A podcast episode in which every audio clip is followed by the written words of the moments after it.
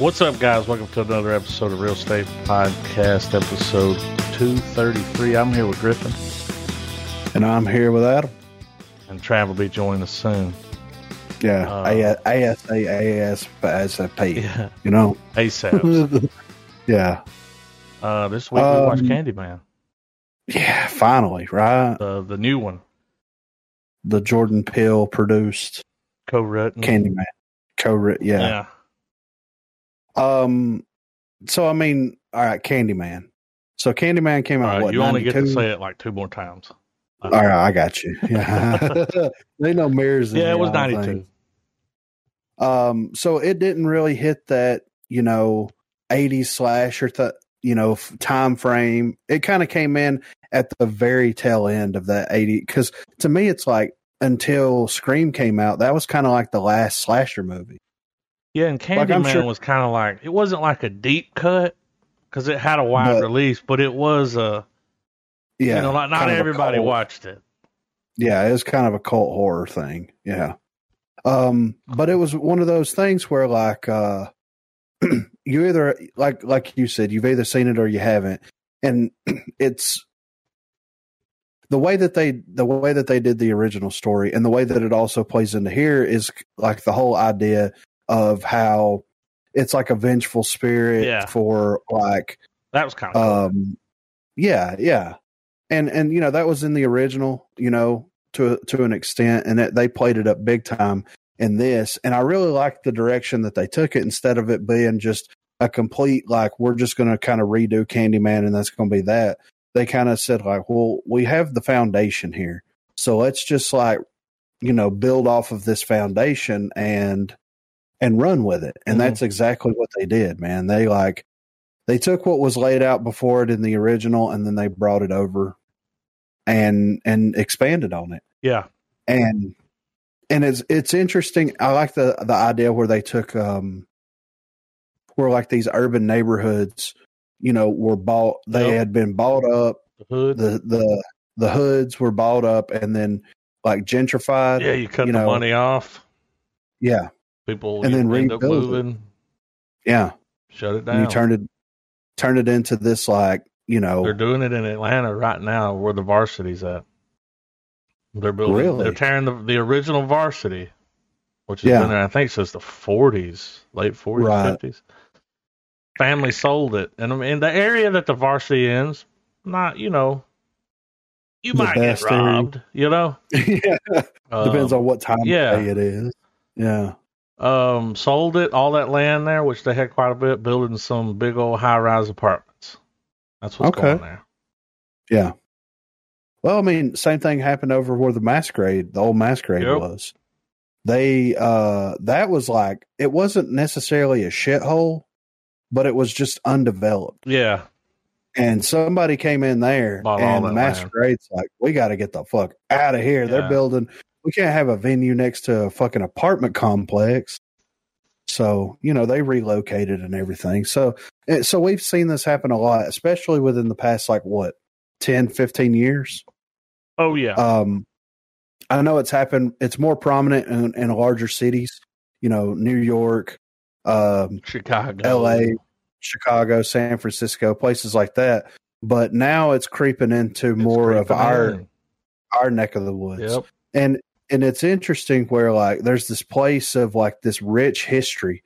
And it's interesting. They could have, like, taken this story, and instead of, like, focusing on the Candyman thing and the horror of it, they could have actually taken it to where, like, the rich history, you know, like, the positive side of it. But instead, you know, they went with the Candyman mythos and focused on the negative aspect of it that's dated back, like, years and years, like 100+ years. Yeah, you know, it was to the 1800s. Yeah. So, and this land's kind of been cursed, if you want to call it that, by Candyman. Yeah. And, you know, it's a vengeful spirit that just fucking shows up and rips assholes at the end of the day. Like, that's all exactly what he does. Faces, the paintings that he had. You know, what kind of threw me, man, because I thought this was going to happen. Like, so his girlfriend, when she was little, her dad went jumped crazy. Out the window. and was painting faces like that. Yeah. So he somehow, you know, found out about Candyman or something happened. Yeah. Unexplained. And whenever the brother, Lil Nas X, was like, we're gonna go in and we have to sell the storage unit. We gotta get all the paintings out of there, which she hasn't seen. Yeah. Since she was a little kid. I thought she was gonna see those paintings. And say that they were kind of make the connection. Yeah. I'm almost certain that was gonna be in the movie but was removed because the movie was an hour and a half. So they cut it down. Yeah. I'm almost certain because they made the, you know, they show us that and they brought it up. Yeah. And I was like, oh, she's gonna figure out. But instead of doing that, the connection they made was like, you know, here you are with another tortured artist. Yeah. You know, that woman, you know, just said that. Well, then they kind of, I thought they were going to do that, but they didn't have to. Yeah. And honestly, I think that if they would have went that route with it, made that connection to where, like, because like when he gets to the end of the film, he kind of starts to become the different versions of Candyman, like the different iterations. Yeah. After he's dead and once she summons him again. And I thought that like that would have been a cool way for her to see her dad. And, yeah. In one of those iterations and be like, oh, this like is hear why his voice. He was fucked up. Yeah. Yeah. That would have been more impactful. Like I'm glad that they went the way that they did with it, but I think that that would have been more impactful overall. And I don't think it would have taken anything away from the actual story itself. I think it would have added. Then it would have made sense why she was with this guy. Like she was, you know, pulled to him. Like, yeah. So it's interesting because it also has a pretty cool, you know, nod and play to urban legends because you know the Candyman, you know, quote unquote urban legend is like based off the Bloody Mary thing, right? It is. You go in the bathroom, you say Bloody Mary three times. Yeah. See, in my mind, I always thought you said Candyman three times. Yeah. And then when I started watching the movie again, I was like, oh, yeah, it is five. I was like, huh. That was Beetlejuice. Yeah. And Bloody Mary. Yeah, Bloody Mary in the mirror. You got to do it in the dark, though. When you cut the light on, she'll be there. And I'm like, and then she'll fucking that, you know? Yeah, I don't even want a chance. Not even trying. No, hell no. I don't want any bad juju in my house. Yeah, but I like how it played on the idea of like the whole urban legend and how it twisted and warped over time for each, you know, because even the legend of the white woman, right? Mm-hmm. She kidnapped the baby. Like the stuff in the movie, in the original movie happened, but it didn't happen like that. Yeah. It happened a completely different way. So even their version of the urban legend of the white woman that like beheaded the Rottweiler and did fucking snow angels in the blood and stuff like that wasn't the same way that shit played out. It got twisted and warped all this time into becoming that urban legend. And then Candyman being like the focused figure in the urban legend, him needing people to like summon him and kill them to become more and more I don't know, like real. Yeah. Well, yeah. Like he feeds off of it. Yeah. And it makes fear him and more powerful. People. Yeah. Yeah.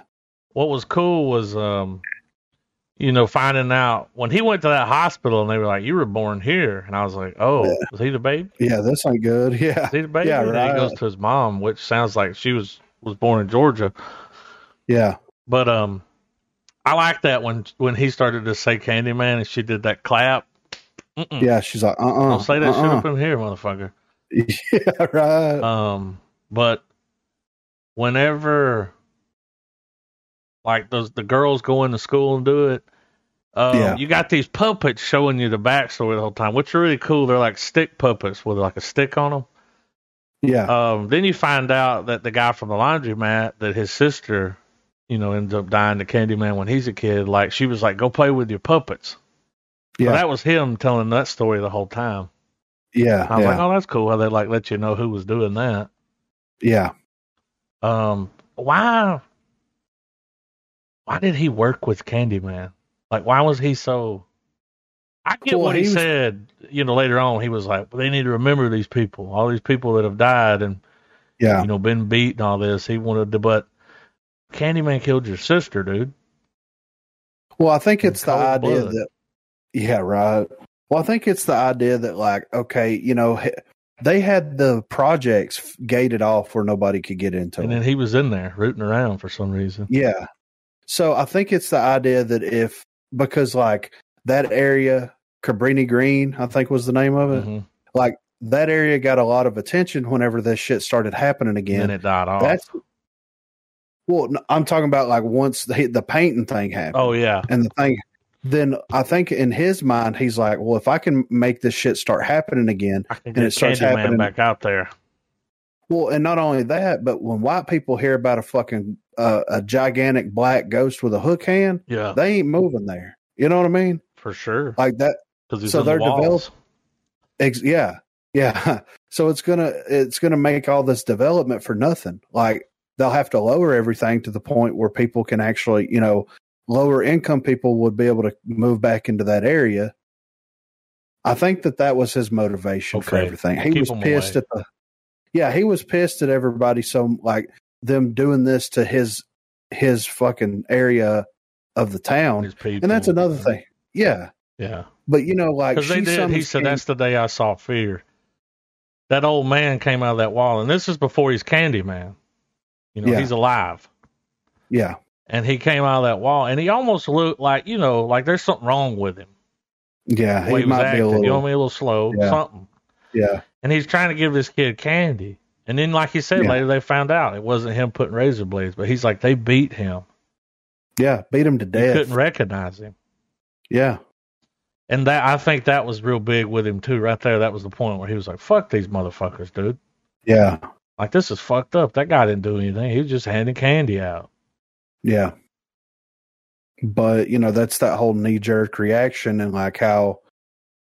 I mean, it's, of course, a mirror, you know, pun intended there, of, like, you know, the current culture, but to an even more extent. Because, I mean, I haven't seen any video of anybody, a group of people beating anyone to death with sticks recently, you know what I mean? And I saw the Proud Boys beating up Spantifa, but that's something different, you know.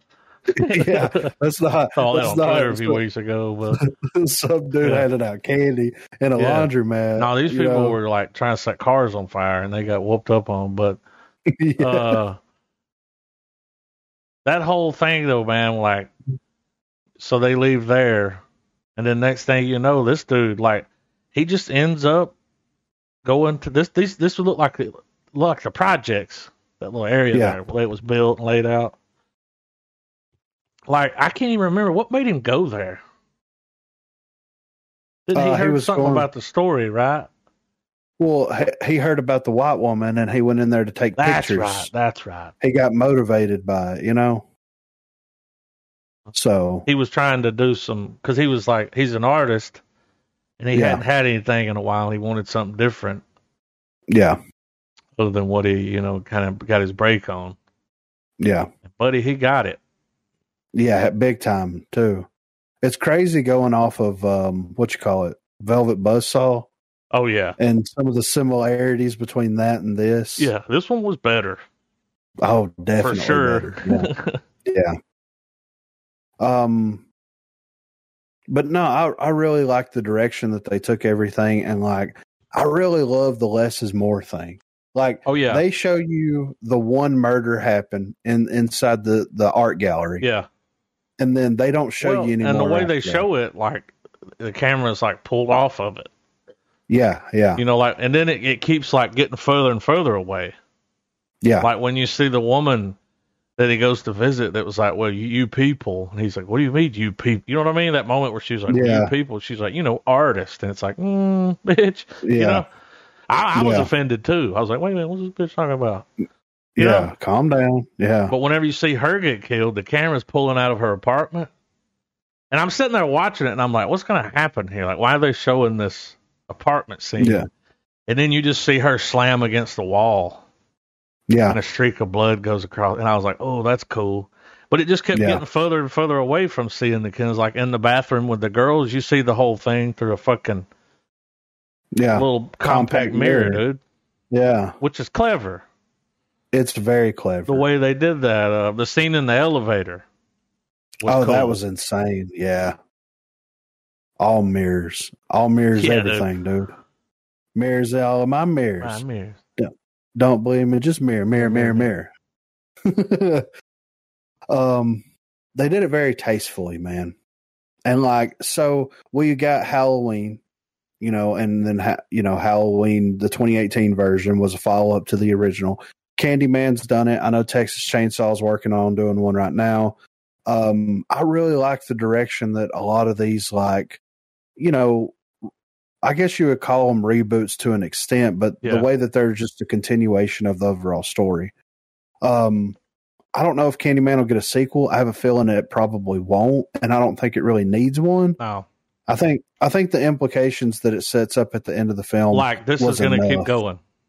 Yeah, until it dies down again. Yeah. And then there'll be another 15-20 years from now. Yeah. Which is fine. In 15 or 20 years, I'll watch another Candyman movie, Yeah.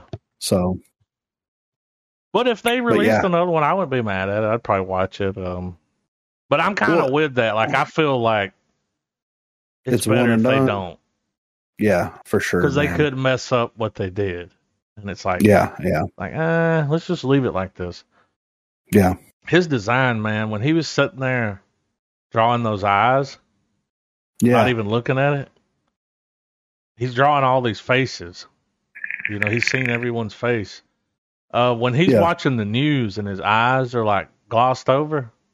Yeah. And then he snaps back into it and his eyes go back to normal. I was like, ooh, he's got some bad juju inside him, dude. Yeah. That hand, though, crazy. I was like, dude, that arm looks bad, dude. Never seen a bee sting like that before. No. Motherfucker better get an EpiPen. Yeah. You know what I'm saying? Bad reaction. A really bad reaction, right? That's what happens to me if I get stung. Really? Swell up like that and turn into Bollypop Man. Bollypop Man. What happens when you make My Girl a horror film? Yeah, right. Oh yeah, the bees. My girl. Not the bees, anything but the bees. What'd you think about it, Trav? We haven't rated it yet, but we were kind of wrapping it up. Going over scenes and stuff. Yeah. I thoroughly enjoyed it. I was surprised, and I think that's why I liked it so much, because the beginning of the movie was, it was like, all right, here's the thing. This movie and the plot, the way they weaved it in with modern stuff was really well done. Way better than I thought it would be. Yeah. And then somewhere around the second or third act, they abandon that all to fucking gather, and it just becomes straight up horror film, and it becomes the whole it's this descent into madness film that's just layer icing, layer icing, layer icing. You know what I mean? Yeah. I think if I'd went in with expectations, I probably would be disappointed. But I remember enough of the original Candyman that when this movie made some of the bigger callbacks, I was able to appreciate it, and that was really well done. Everything from how they, how they. The parts at the end where it was for instance, when they do those quotes where it was I'm the, he gives his whole I'm vengeance, I'm the night speech. Yeah. Yeah. And I can't remember if it was ever elaborated on in the sequels, because I never I don't recall them. If I watched them, it's long forgotten. Yeah. I loved how they were very much there's that Candyman, Homeboy said it best. Candyman ain't a person; he's the whole damn hive. Yeah, all of them, and the whole collective consciousness of things and the wrongs of what's gone, you know, the gentrification of these neighborhoods and everything. Because that, despite what a lot of people probably see in this, in it, where they're like, you know, when they give you the gentrification exposition at the beginning of the film and whatnot, that was a heavy thing in the original movie as well. Like when the investigator, whenever the woman was going into that neighborhood before they tore it down, you know, they explained, you know, it stayed close to the first movie while still being like it's one of the best spiritual sequels to something that I've seen in a long time. And once again, I think it's really to the fact that I did go in with little to no expectation. I didn't know how they were going to interpret this, how they were going to go about retelling. I know we've hit on it in movie news, you know, once it was announced that it was being made, but I was, you know, there's so much news we go over that, you know, I'm not going to just keep every little crumb, nook and cranny, you know? Yeah. We were talking before you got on about the less is more they were doing. Yeah. You know, like the scene where it's pulling out from the apartment when he kills her. Mm-hmm. And then like seeing the girls being killed through the compact mirror, like they did a really good job the way they shot a lot of that. Like, and absolutely. And something that adds to it as well, with less is more, which I'll also be able to call, you know, I do recall the original Candyman was very much a less is more horror film. You know, at the very end, things get balls to the wall, but for the most part, during those initial kills in the movie, very quick, you know, you'd hear something, you'd hear Tony Todd's creepy ass voice be like, "Be my victim," and then it's like, okay, you know, which I'm surprised that never got that line never got dropped throughout the movie, which. Whatever, doesn't matter. It's just, you know, but where was I getting at though? I don't know. Yeah, man, it's just like, it was one. I'm glad some sort of love has been given to Clive Barker with the reboots and remakes. Yeah. Because I feel like that's a little factoid that's going to get overlooked for a lot of folks, is that Candyman is a creation of Clive Barker. And they took it and fucking did some crazy shit with it, you know? It was so cool there at the end when they're in the church. The guy makes the phone call and he's like, "We got a witness. We need somebody to go on and tell people." Yeah. That's what that was about. But he cuts that dude when he's cutting that dude's arm off, and you can see that half of his body that's like it's like burnt, and it's got holes where it looks like bees have been going in him. Like his body just looked crazy, man. It looked really good, and then like the way his arm looked, and then of course he gets that fucking meat hook, and I was like, oh goddamn, he's gonna shove that in, and they don't show it, but it was still enough. Like I heard it go in. Well, when you see the look on his face and he's like drooling, one tear on the side. Yeah. Well, it's like you could see that the part of him that we met at the beginning of the movie is still inside him. Yeah. Yeah.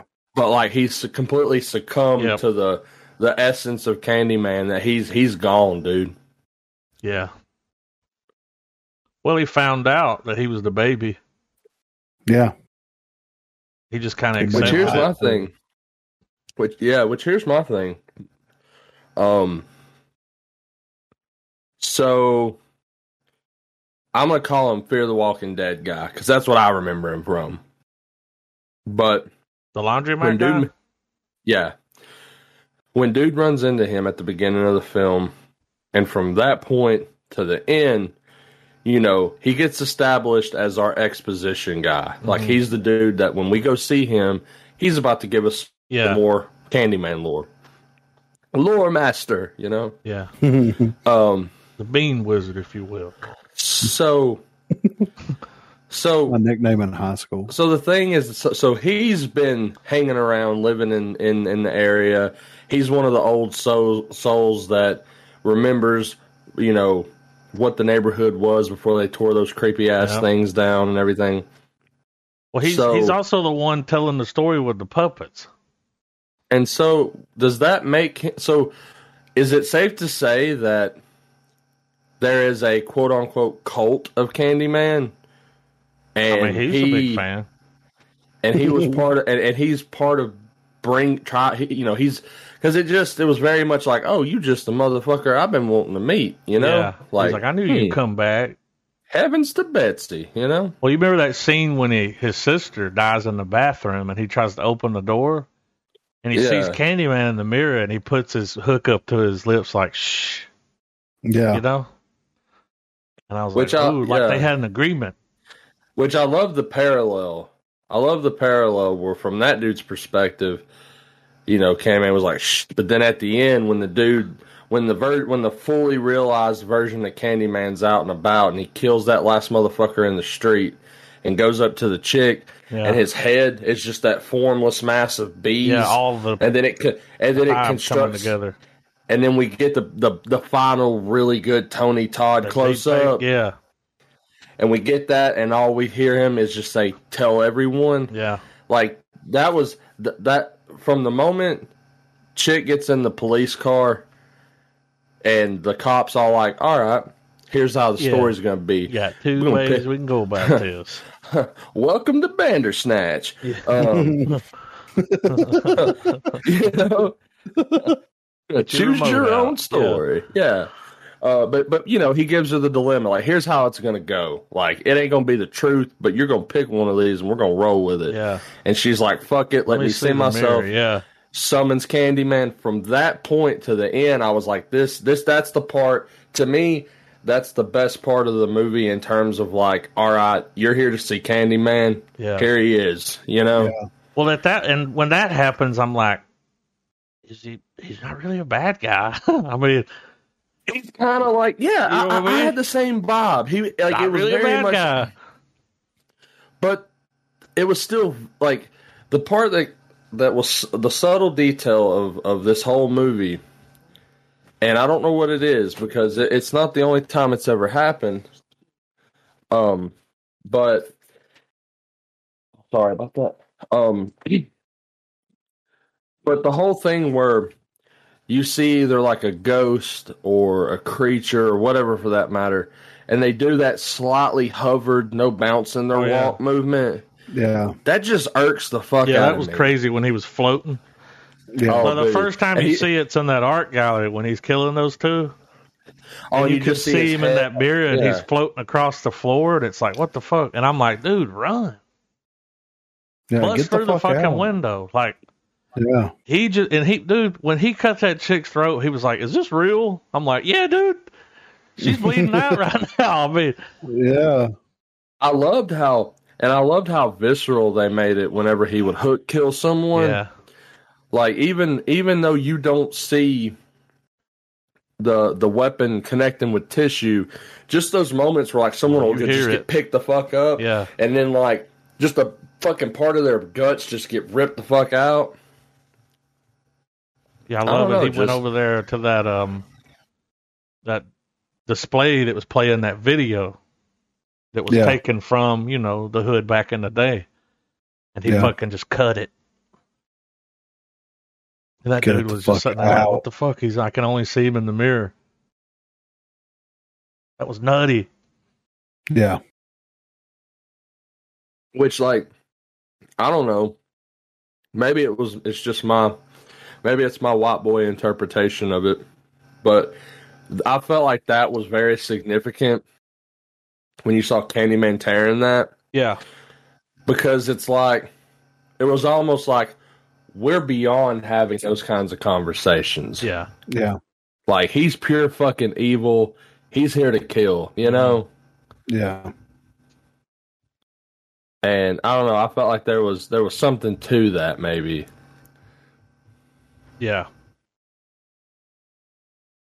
But yeah, it was, and you're right. Like whenever you get to like, he's kind of the hero that you need, not necessarily the hero that you want of, you know, being done wrongfully and I mean, whatever you want, well, however you want to go about it or whatever. But it's like, yeah, I mean, he's going to fuck people up. And this is what I told, you know, cause Adam was talking about it earlier. He's like, well, the dude, you know, wanted Candyman people to know about Candyman, you know, he started kind of getting all this shit going and this, that, and the other. It's like kind of what's his purpose in all of it. And to me, the purpose is like, it got a lot of attention. Oh, people started showing up dead. If people keep showing up dead, then what are the odds that white people are going to want to move to this area whenever there's a figure, you know, with a hook hand that's murdering, you know, a ghost white or people. Whatever it is. Because pretty much everybody that was killed. Yeah. And that's kind of like my interpretation of like, that's his way of getting back at them for coming in there and like running all the people out of that area and like, you know, fucking on the city. Yeah. Being an asshole, you know? So, yeah. Well, yeah. And I think it's also something that happens with a lot of Clive Barker's characters, particularly his main, villains, I guess, if you want to call it, is that the origins of them try to generate empathy out of you. Mm-hmm. But the creation of the creature doesn't, it's more of a distraction, you know? Yeah. It's like, oh man, this great, like not necessarily for Candyman, but also for the Hell Priests and Hellraiser,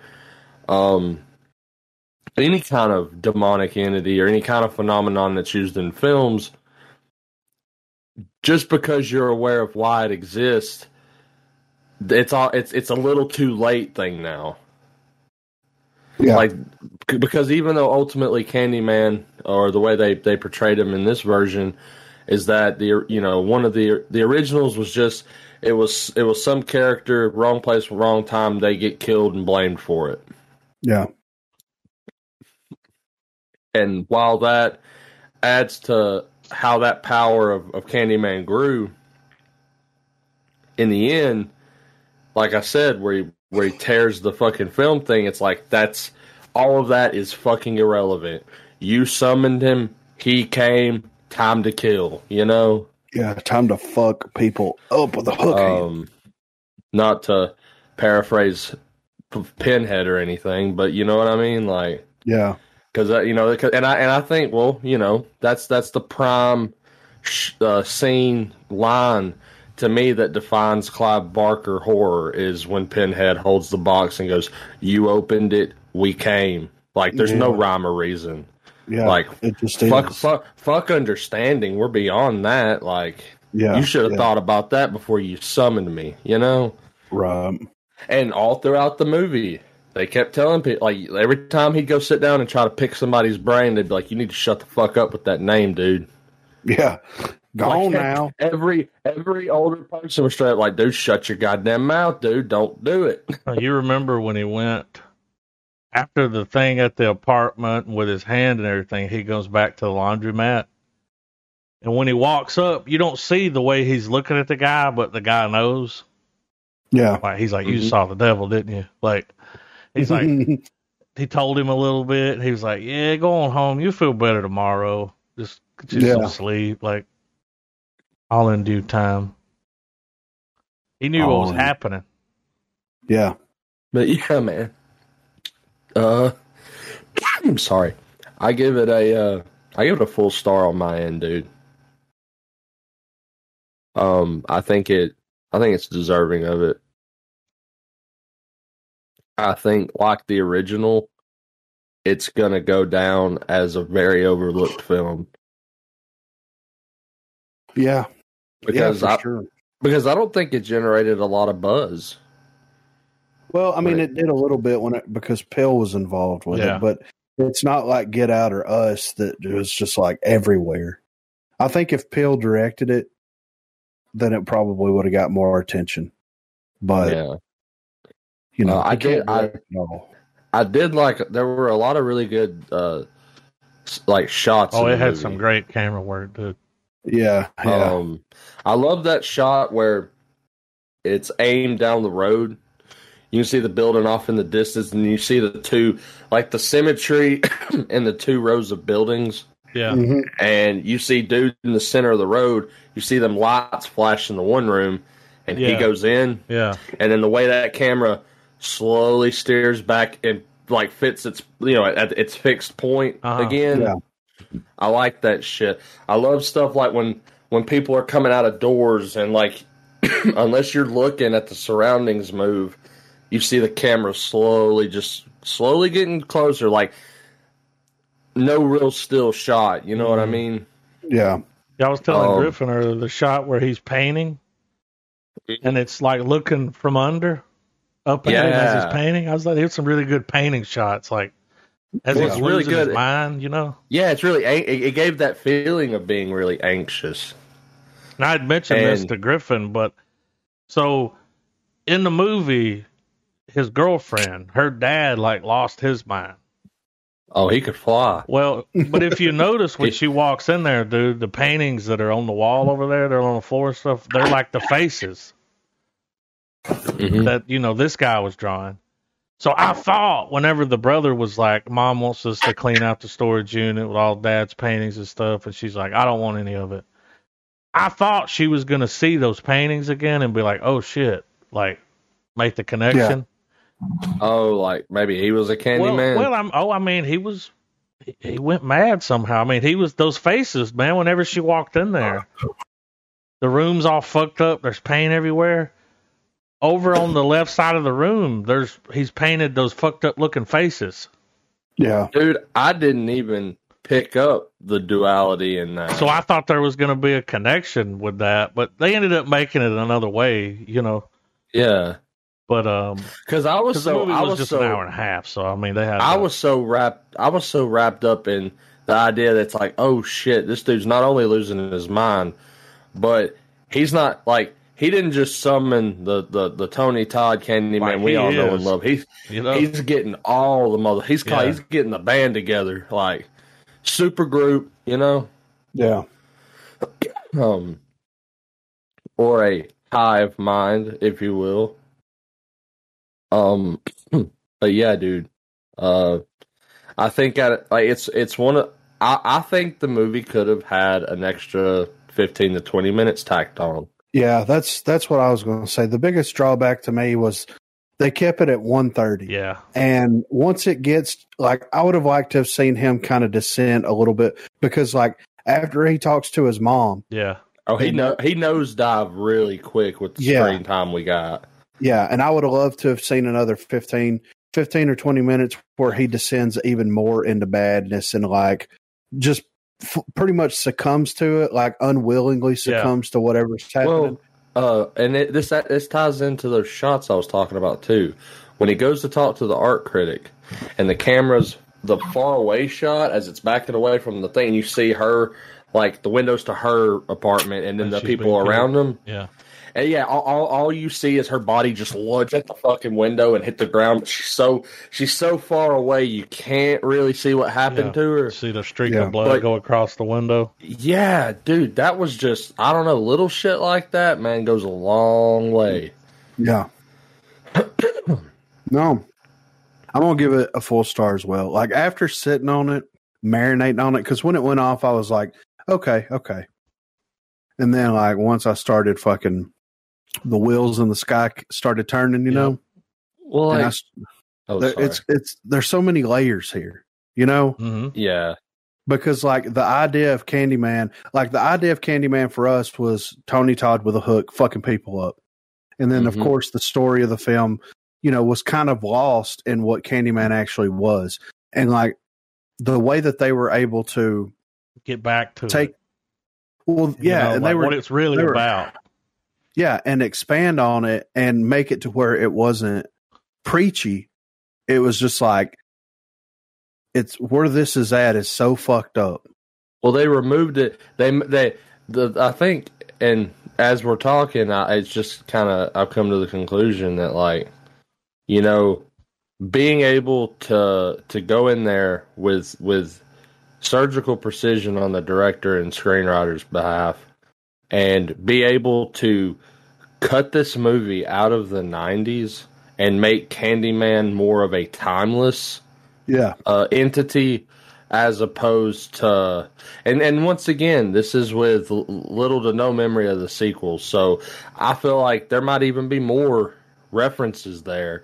But the references from the original film that I picked up, I like, just as a horror fan and everything, you know, I was very appreciative of that. Yeah. It had enough fan service to go, hey, we watched the original, we know what the fuck's up, because the first 30 minutes of the movie, you're kind of like, what the fuck is this? Yeah, like this is. I mean, it's good. There's nothing wrong with what I'm watching. But this ain't Candyman yet. Yeah. Like, why, you know, it don't have that panache. Yeah. That and panache. Then it's a slow burn. It's a creeper. You got to let it hit that 30 to 45 minute mark. And once you hit that past that, you're good. Yeah. But yeah, wish it was longer. Giving it a full star. Enjoyed it. When you want a movie to be longer, it's just that it's just another way of just saying that it left you wanting more. Yeah, right. And that can be good or bad, but I feel like for me in this, it was definitely in a good way. Yeah. Yeah, man. I went in like I just noticed that. You know, back when we saw the trailer, we were hyped. Yeah. Oh shit! Jordan Peele's making a goddamn Candyman movie. Fucking right, dude. And then, you know, it dropped off because of everything that happened, you know. But then the movie comes out, I don't really hear any kind of hype about it. And then the reviews that I do see, they ain't good. Like, it got a lot of bad reviews. So I went into it like, okay, it's probably going to be a turd then. But it wasn't. We've always got to remember, though, gentlemen, when it comes to slasher films, even though a lot of praise for these movies, and a lot of them are timeless now, a lot of the best horror films that came out got ripped the fuck apart. Oh, yeah, critics. When they came out, oh, yeah. Absolutely. But the same thing here, though, Adam. I was very much like, why is there no buzz about this shit? Yeah. Why? Where's my Watch Mojo 10 things I missed in Candyman video? Like, where's all that shit really? But it was a great movie, man. Yeah, I give it a star. I liked it. Like you said, dude, hour and a half. I mean, we're you know, it depending on the movie, we're kind of past keeping it cut down like to an hour and a half. That's the old ways. Like, give me a 2-hour movie. Yeah, right. Because, dude, I'm sure when shit started popping off, I pulled my phone out and looked at the Plex thing, and I was like, there's only like 7 minutes left. I was like, damn, right. Holy shit. Right. So a lot's about to happen. Which makes me wonder, which it seems like an honest effort from the director, but I wonder, I would like to have some sort of podcast episode somewhere where they've sat down with the director and hear what they would have done if it had been more of like a, hey, blank check, make your movie. Yeah. Or hey, no time restrictions, you know, go full, give us the cut, you know? Yeah.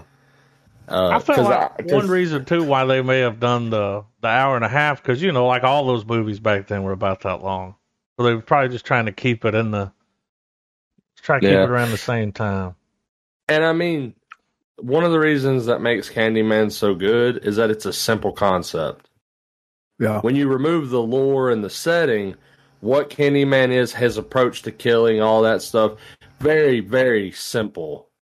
Yeah. But it's all of the embellishment and the nuance that's brought to it through the writing and like, seriously, Tony Todd, criminally underrated horror icon. Yeah. I know in the main, like, if horror's your thing and you go to cons, like, you know who the fuck he is, and there's no underration towards him at all. But in the mainstream, not like it. not a lot of props goes to him, man. And that guy can deliver just one or two dialogues and will make you your fucking skin crawl. Yeah. He'll get his comeuppance one day. So the movie was had a $25 million for the budget.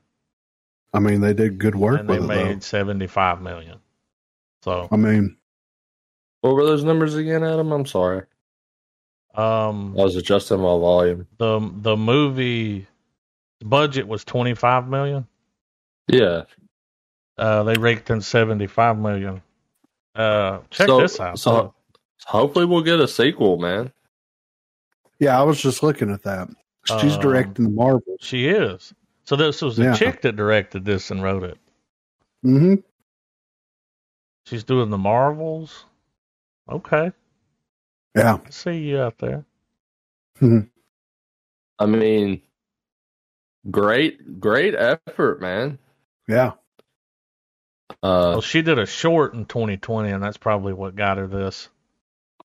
I mean, to already have an iconic horror character IP or whatever, and you're working with Marvel.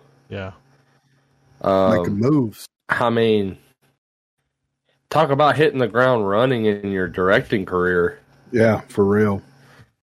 I'm sure the Marvels is going to be better than Captain Marvel. Oh yeah. You want to hit on some movie news real quick? Yeah. All right. So, first up, Marvel's Eternals tells two stories across two time periods. It says a new Disney press release has revealed that upcoming MCU installment Eternals will tell two stories across two very separate time periods, all while examining the close-knit group of characters that make up the titular team. Sounds like Eternals will make great efforts to portray the 7,000 years in which the Marvel heroes have resided on Earth, with the movie likely to jump back and forth between the different settings and thus offering insight into their inner workings and relationships. The story takes place across two time periods. One storyline is set in the past when they operated as a formidable team and a close family unit. The second storyline is in the present when the group is fractured and split apart, content to live among humans hiding in plain sight. The prevailing threat of the deviants, which once again threatens the existence of mankind, means the Eternals have to put their differences aside and regroup. So I kind of wondered, because, you know, a lot of the stuff that we've seen, it's got like some stuff that was old school, new. Yeah. So they got to get the band back together. That should be fun. Yeah. Well, I hope they do it in a way to where the timelines converge and we see who fucked over who and why everything's fractured. Oh, I'm sure we will. Yeah, they'll tell you the story along the way. Because I feel like it should pivot to a downer. That way, when they finally team up and we have our next slice of action sequences where it's just everyone kapow booming and shooting through buildings, you know, it'll add more weight to that if we know it's some character's redemption or some character's sacrifice, you know? Yeah. Yeah. I'm excited for this. I hate that that stuff like movies like this get overlooked by the bigger names, because, you know, Doctor Strange, WandaVision, Loki, whatever. It's easy despite the cast, it's easy for this property to probably fall under the radar. Yeah. Because the footage that we see in the trailers looks mint. Yeah, I'm excited for it, man. So next up is Marvel's Blade movie targeting a Halloween 2022 release date. The rumor mill has Marvel fans freaking out, thinking we'll be getting the Blade reboot sooner than expected. On Twitter, the official page for Marvel India posted the India release slate, for the next 6 Marvel movies, featuring 5 sequels we already knew about, with their 2021 and 2022 release dates attached. Curiously, Blade is also on the roster, and it even names October the 7th, 2022 as the official release date. Marvel India has since deleted the tweet, but the photo is still floating around online. Yeah, so, I saw this today. Yeah. I mean, when would be a better time to release Blade than Halloween? Yeah. You know? I mean, come on. Hear me out. I hope the person that did the score for Thor Ragnarok scores this movie. Oh, that would be awesome. As like a nod to that early 2000s, late 90s EDM fucking techno shit. Yeah. Like when he goes inside the club in the original movie and it's playing that dope ass fucking song and everybody's just fucking vampire fucking trance the fuck out. Yeah. And then the bloodbath. I'm hoping that we get the Chris Christopherson role. What was his name? Whistler. Yeah, I hope that we get Whistler casting soon, you know? Because, like, it's going to have to be a big demand. I think that they'll pull a legendary actor for that role. I don't know why, but I think that they will. It would be cool if... Like, I wonder if they're going to retell the story of him battling Deacon Frost. I doubt it. Well, or they might build it up to that. Because Deacon was kind of like his Joker to an extent, right? Yeah, I mean, I didn't read a lot of Blade. I'll be honest, when I was younger and I watched the movie, I didn't realize Blade was a comic character until I saw the credits and was like, what the fuck? Yeah. What happened here? People that made Spider-Man made this shit? Yeah. So. All right, next up. Let There Be Carnage destroys weekend box office competition with 90.1 million debut. It says Venom, Let There Be Carnage devoured the weekend box office competition after bringing in 90.1 million. The highly anticipated sequel debuted at number 1 and easily scored the highest domestic pandemic opening, squashing Black Widow's previous record of 80.8 million. The studio was cautious with their initial projections for Venom, but it was clear to outsiders that the studio was sitting on a box office monster just waiting to be unleashed. It says here that the total, they got an additional 13.8 million internationally, and bringing the global total up to 103.9 million. So, I mean, it's safe to say probably going to get another Venom sequel, right? Probably.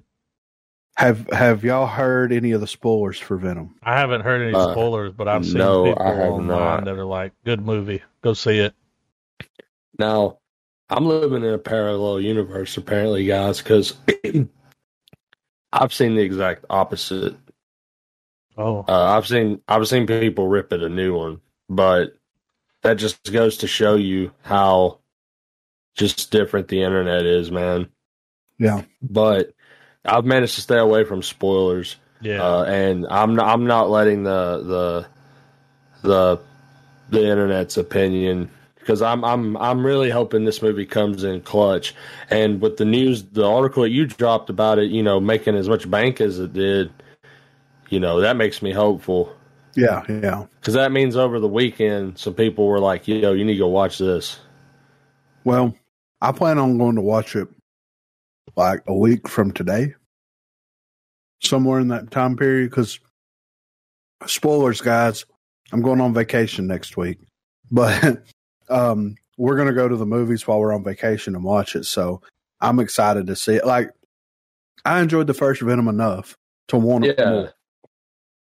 And I think that, like, you know, I still think that it's going to be like a lot of hit and miss from the first one, but I think that it's going to be an enjoyable ride. And I think that they've probably learned enough from the mistakes from all the stuff that I've seen. Cause my biggest thing was like, why the fuck do they have the fucking fight scene happen at the end? Like, and there should have been another, a smaller fight sequence that was a little bit better happen before then. Now every like promotional thing that we've seen, it's like they're fighting in a fire, so you can see everything. You know what I mean? Mm-hmm. Yeah. So I'm very excited to see it. And then I haven't, I mean, I've read something earlier on accident looking for movie news, but I didn't like, once I saw it, I quit reading, you know what I mean? So I hope it, like, it spoiled basically what the post credit scene was. Mm-hmm. So, but I'm okay with that. I've seen where a lot of articles, they didn't name drop any like locations, situations, or characters, but I have seen articles that would start with headlines along the line of like, you know, holy crap, that Venom ending, or you know what I mean, like stuff like that. So yeah. I'm thinking I want to roll the dice.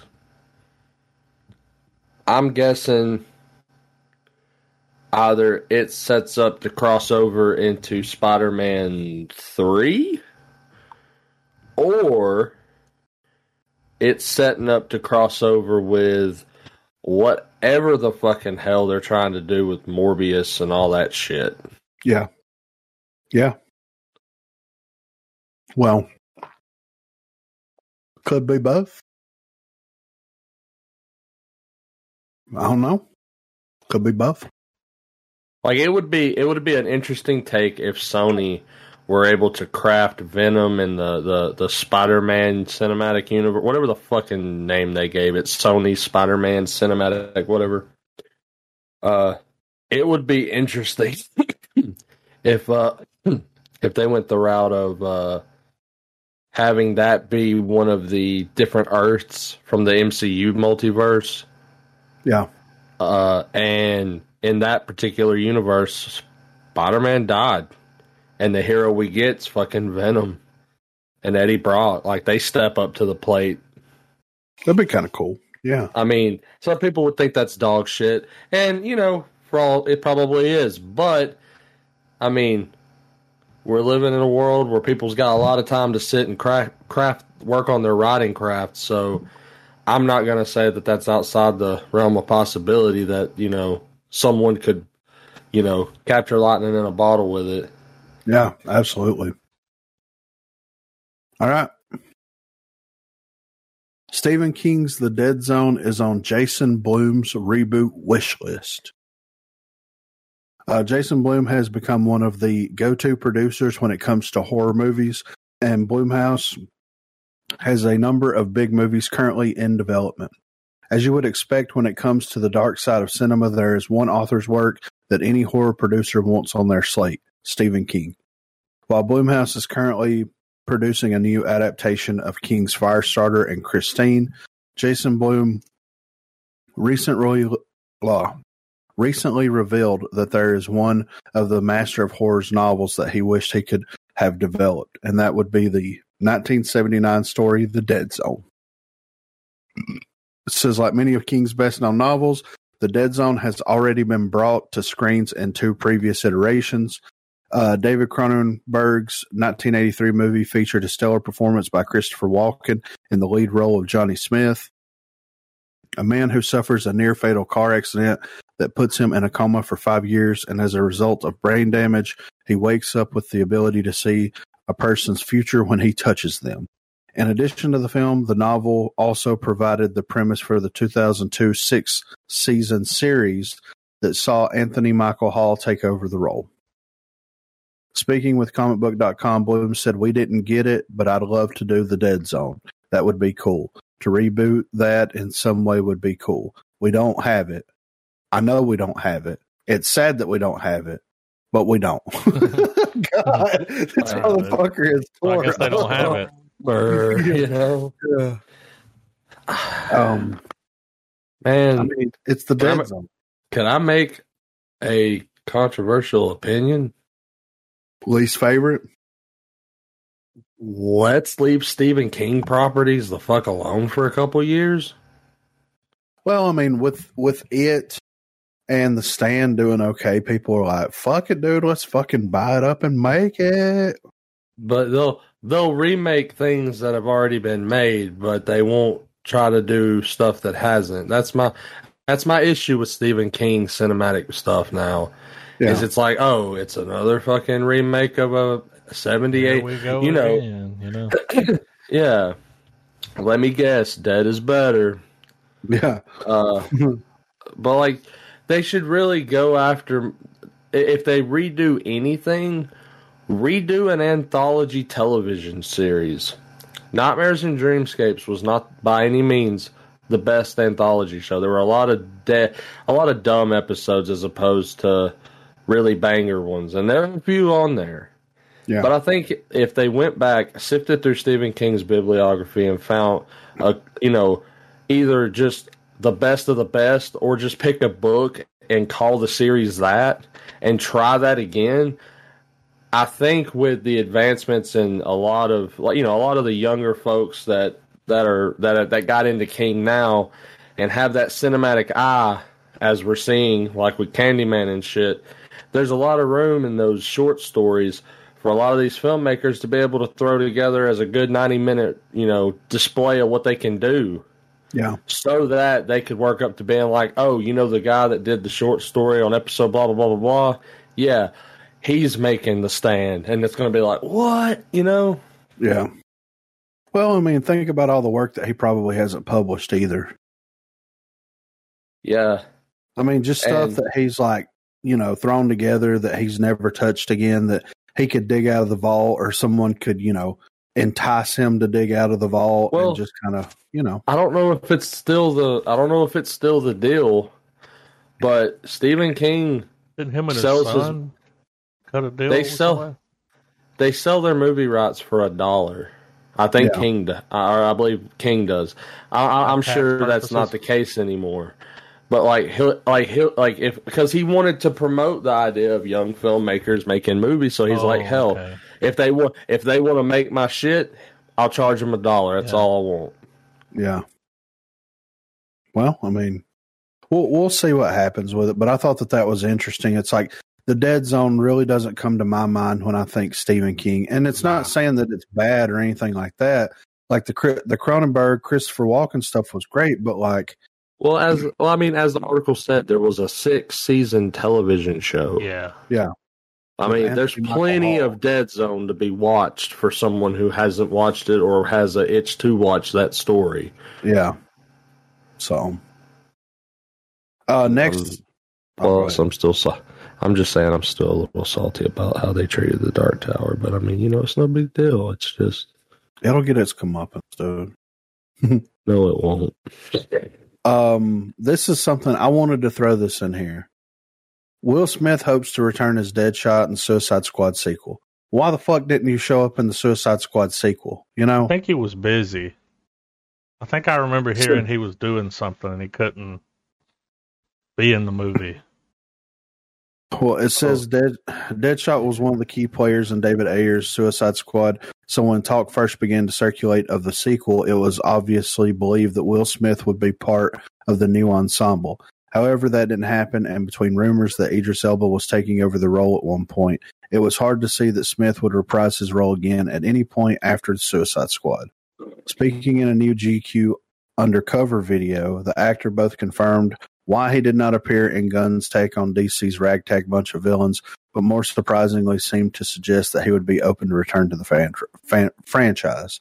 He said, yeah, I was working and they were ready to shoot. It was a timing issue, Smith said. They left Deadshot out, right? After a confirmation from off camera, he continues, so Idris is playing a different character, or he is playing Deadshot. All right, cool, so I can come back. So... But I mean, look, man, like I know that like all that shit with James Gunn happened and everything, but like it's fucking Will Smith. Yeah. You know what I mean? Like wait a week and a half and get that motherfucker locked down or shoot some B-roll or something. Yeah. Like, and don't get me wrong. I love Idris Elba's inclusion in it. Like, yeah, I thought that he did a fantastic job, but like, I don't know. I guess that since the other movie wasn't as received quite as well, then he might have been a little bit less motivated to like try it, you know, go back to the drawing board. But now that the James Gunn version's getting all this praise and stuff, he's like, shit. Yeah. Damn. Wicka, Wild Wild West. Who did Idris Elba play again? Bloodshot. Who? Bloodshot? I've just never heard of him. Yeah, I mean, he's, you know. I thought he was playing Deadshot. I thought he was too. I didn't watch the movie, and I'm like, oh, it's not. Stuff. It's not the same character. Yeah. Okay, cool. All right. He had all those guns attached to his body. Like, what the fuck? But look, man, here's what happened. He's like, I was busy. After the other one got shit on, he was like, yeah. But then now everybody's like, oh, man, it's so good. He's like, I'll be in the next one. Well, I bet he just regrets, but just ditching it to complete his battle pass, you know? Yeah. Yeah. Right. Matrix. Yeah. We've got some good news here, though. Friday the 13th screenwriter wins big victory in ongoing legal battle. Looks like the long-running legal battle over the rights to Friday the 13th is finally coming to an end. For years, the future of the slasher movie series has been bleak, with the rights to Jason Voorhees and the original movie under contention. On Thursday, the Second Circuit Court of Appeals sided with original screenwriter Victor Miller, and now he's set to reclaim the domestic rights to Friday the 13th. This decision has been a long time coming. After penning the script for the first Friday the 13th movie over 4 decades ago, Miller had sought to reclaim the rights to his work due to a provision in copyright law that allows original authors to do so after a statutory amount of time. Original movie producer Sean S. Cunningham and Horror Inc., the then rights holders, sued Miller to prevent him from getting the rights.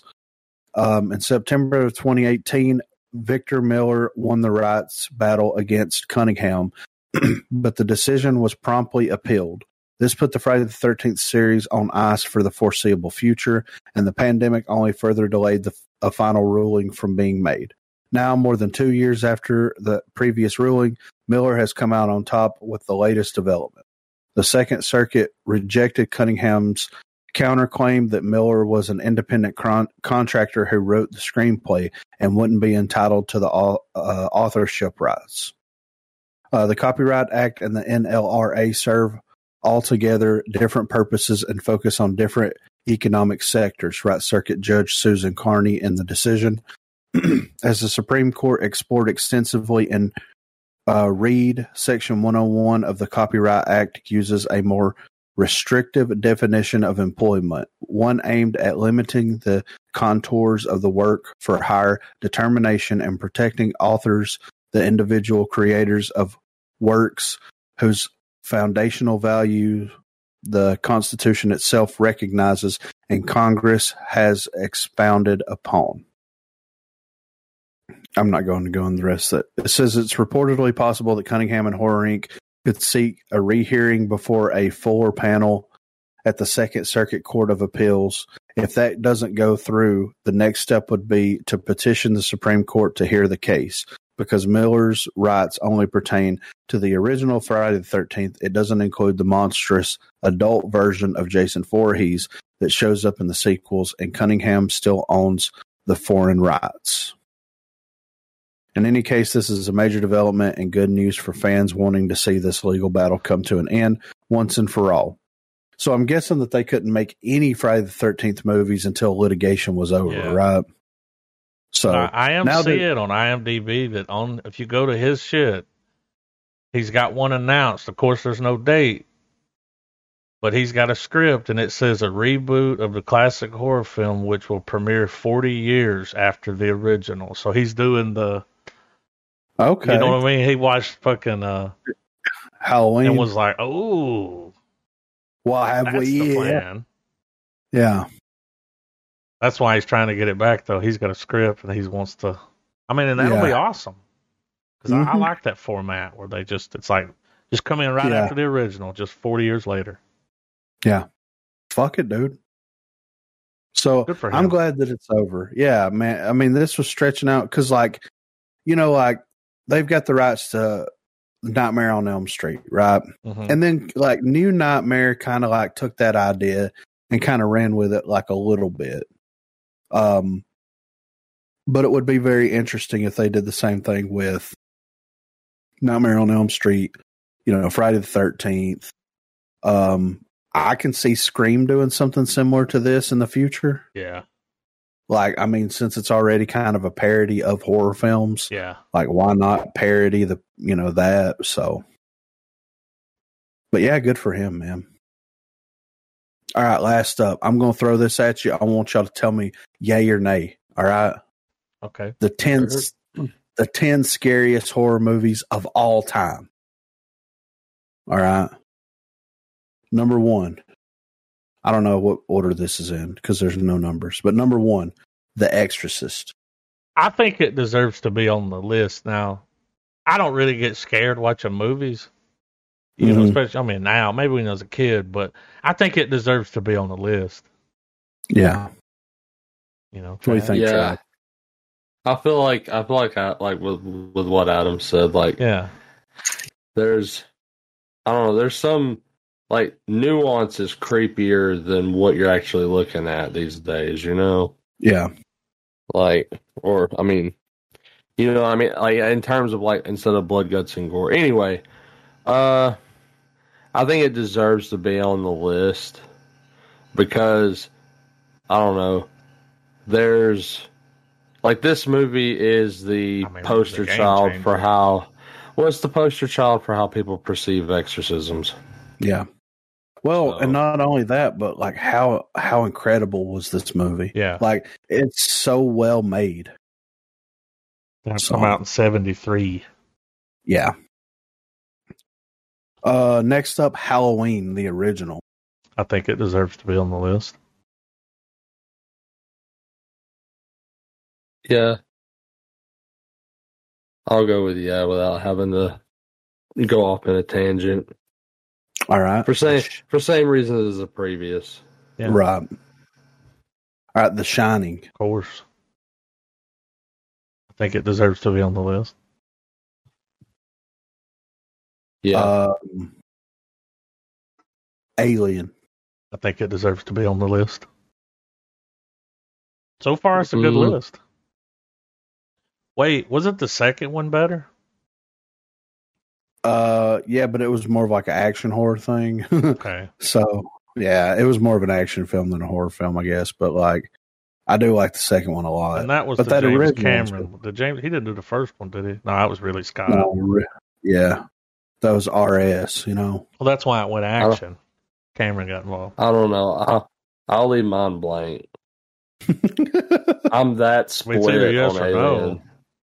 Well, like, nah, I don't think it deserves to be on the list. All right. Well, what about Psycho? Yeah. Overrated, but yeah. All right. Texas Chainsaw Massacre. This is the original? Yeah, 1972. Nope, 1974? I don't know. Yeah, I don't have the date on there. Yeah. I would say it deserves it. It deserves to be on the list. But I feel like if you don't live in, like, hot-ass southern United States rural shit, it's not gonna really make sense. Cause anytime I watch the Texas Chainsaw Massacre movies, I'm like, I know how hot it is in that fucking house right now. Like, no AC running. Yeah. I know, and that just adds a level of immersion. Yeah. I mean, you know, who will survive and what will be left of them. Yeah. Actually like have that poster. Like the outdoor atmosphere, not the off the deep end horror shit, obviously, but like, you know, the setting of the original Texas Chainsaw, that house in the middle of a field. Like, there's so many abandoned houses out in rural America, and it's just, you know, it's not far for any of us to see this if we wanted to in real life. Yeah, right. So, and I think that enhances the viewing experience. So yeah, factor. I think it deserves to be on the list. I passed three of them on my way home tonight, you know? All right. I haven't seen this one. Suspiria. I have never seen this movie. So I can't. It's a deep cut. It's Italian horror. Yeah, it's free on Tubi. It's a cult classic for sure. I watched it a long time ago, and it's just, I don't know. I'd check it out. It's got a 4K restoration. I believe there was a remake. It was remade. Like there's a 2019, I think maybe is when it came out. Yeah. I would love to podlock these with y'all. Okay. I'm like that. The Italian horror shit's always 2018. Good stuff. It's on Amazon. Shit, I'm down to do it. Was it worth it? You know. Its score is not as good as the original, but you know, the release date was 2019. Like $7 million. Well, I mean, the thing about Suspiria is that, like, and it makes more sense now. Here in the article, it says Suspiria directly influenced Halloween, which, of course, influenced the reinvention of the slasher horror subgenre in American cinema. So this is the mother, you know? Yeah, some deep roots. It's the queen of the hive mind. Well, that's like when I think of Texas Chainsaw Massacre, I think of, like, Rob Zombie's movies. Yeah. Like his kind of, you know, had that whole sitting around the table with dead bodies. Yeah. Weirdness to it. Yeah. Yeah. Yeah. Get that bitch out there. Poltergeist. I did see this when I was a kid. And it was a fucking creepy ass movie. Yeah, I agree. It belongs on there, you know. Creepy. All right. Hereditary. I don't know if it belongs on the top 10. No, it doesn't need to be in the top 10 scariest. It needs to be put in a better list, like top 10 creepy. Yeah, most fucked up movies. Well, like. Because this movie had elements that were unsettling, not necessarily scary to me. I mean, I know scary can be a very broad generalization, but I respect the shit out of this movie for, like, going very deep with their approach to, like, demonology and all of that. Yeah, they don't explain it; they just show it.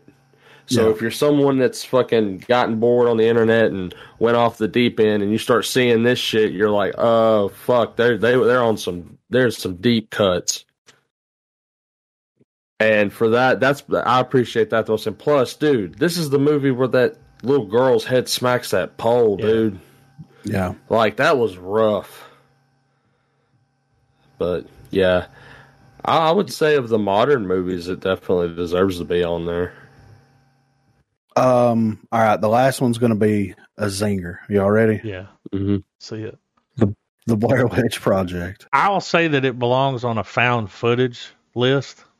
Yeah. Because it's like the found footage movie. Yeah. But I didn't really. I mean, the hype man, the whole everybody being like, acting like it. I'm like, well, who edited it? You know? Yeah. Like, who made a movie after everybody died? Like. These types of movies, though, there's a lot of variables. Dude, this involved. One on the, like, Paranormal Activity. Well, how many of those have they made? Like, well, this type of movie, though, the found footage genre as a whole, it all really boils down on that first watch. Yeah, and what set the tone for it? Like, did you watch it at night? Did you watch it with friends? Did y'all talk the whole time? Did you joke the whole time? Like, yeah, shit like that for sure. I fucked up and watched this movie in broad fucking daylight. So to me, the first watch, I was like, this, that, wow, whatever. But I would say my favorite found footage movie is probably Cloverfield, but mine's Chronicle. Yeah, I really like that movie a lot. But that's I don't even remember The Blair Witch Project, bro. I think one of the best ones is not really...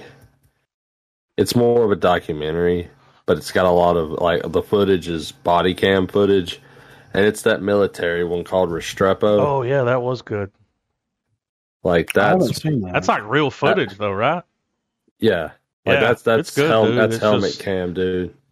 You know, it's the U.S. It's the U.S. military, like digging out this fucking one of the most dangerous places. Yeah, I think it's the Kandahar Province. In Afghanistan. Yeah, and it's literally just this little outpost surrounded by mountains, and like it's one of the places where they take gunfire like every couple hours. Like they're constantly fighting. Right. You will see these soldiers lose people. Yeah. That was a crazy, like... Yeah. It's worth your time, man. Yeah, it is good. I'll have to check her out then. But yeah, that's all the movie news that I saw. I mean, it's kind of dry right now. I mean, there's a lot of Spider-Man theories and shit going around, especially with Venom, so I didn't want to touch any of that. Yeah. There's a lot of... excuse me. Well, what you got? Did y'all see that Daredevil news? No. So, all right, Echo is going to be in the Hawkeye show. Uh-huh. Echo's the adoptive daughter of Kingpin. Uh-huh. So they're going to do an Echo, like, spinoff. Now, really, it's going to be like watching a fourth season of Daredevil is what they're saying. Because all those characters are coming back. Some of their backstories may be just a little different, but all the same people. Right. Dude's playing Daredevil. Like, and they said it'll be like you're watching another season of Daredevil, but it is an Echo show. You know, like, so that's happening. Yeah. And another thing that was confirmed. So that clip in Spider-Man where it looks like Daredevil may be in the room with him. Yeah. So they've been playing the trailer in IMAX theaters. And on the IMAX screen, you can see more of the screen. Right. Not Daredevil. You can see the guy's face. Oh, okay. And you know, when you stand there and you see his arms? Yeah. And he was like, I promise you, those aren't my arms. Now, he still may be in it, but on the IMAX trailer, you see when the guy's standing there, you see his arms, like, you could see the face. Yeah. And it's like, oh, yeah, that's not him. So, I mean, okay. But I thought that was cool about the Daredevil stuff. You know, he was like, I don't know what's going to happen with the Daredevil stuff. But it came from a Patreon of this guy that he's like a known like Marvel leaker. And he, you know, he's usually right. Like he gets stuff from somewhere. You know, he's like a doom cock. You know? Yeah. And he leaked it. I wish my name was Doomcock. Yeah. That's such a cool name. That was salt, you know? Yeah. So. But yeah. All right. So we may even see him in the, the Hawkeye show. I don't know. Oh, that'd be awesome, right? He's going to be in the series with the character that gets introduced in the Hawkeye show. I didn't even know Echo. Was Echo in the older? She wasn't in the Daredevil series. I didn't finish it. I haven't watched season 3 yet. Yeah, so I don't know. I'm behind, you know. Yeah. So I'm ready for trailers though. We got some bangers in here, dude. Some bangers. Yeah. When I got on here, I was looking to see if you put that Game of Thrones. Oh yeah, of course. The fucking Cult of the Dragon Queen or whatever the fuck it's called, Red Wedding Part 2. Yeah. I mean, fish fingers wide ready. Yeah. To start again. Yes. Come on. It's a night. Where have you been? That motherfucker's been MIA. Yeah. I mean, he's been making moves, you know? Just not any that anybody's seen. You know, it's hard out here for a pimp. Former doctor. I guess. Doctor? I'm pulling up my... Pulling the setup up? Yeah, the clay station. Fuck clay station. He's like, I want a fucking PS t-shirt. I want a fucking PlayStation hat, dude. I'm fucking clay station, okay? Do we have the trailer for...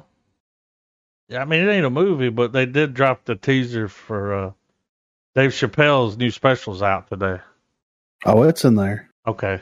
Hell yeah. I put it in there. I mean, it's Chappelle, dude. Yeah. Fucking national treasure, you know? Yeah. Hey, that just Dave came Chappelle. Out of nowhere. Yeah. Well, that's how he drops his shit. Yeah, he's now. Like, oh, and by the way, new special. Yeah. You thought you were going to get one. He's like, come over sometimes. We'll watch Django. I'd love to watch Django with him. I'd love to watch Django with anybody that hasn't seen it. Yeah. I would love to watch Django with Tarantino. Oh. On this fucking thing right here, yeah. I fucking was like, He won't shut up, though. Yeah. Jamie, look at me, Jamie. It's like this is the like on the third take. DiCaprio fucking cuts his fucking arm. Started fucking around with glass. Yeah. We had to abandon the set. I tell you who does a good Tarantino, man, and that's Norm Macdonald. When he did Tarantino, really? Yeah, and he's doing the fast talking, you know. Yeah, he did it, dude, on like SNL. Oh, fuck yeah. What a fucking... That sucks, man. Yeah. National treasure. Yeah. Is this dirt nasty? It is. Is it? Yeah. Simon Rex, dude. Let's fuck drugs. Cowboy boots made out of duck dick. Killed both my parents. Why'd you do it, Beardo? It was self-defense, bitch.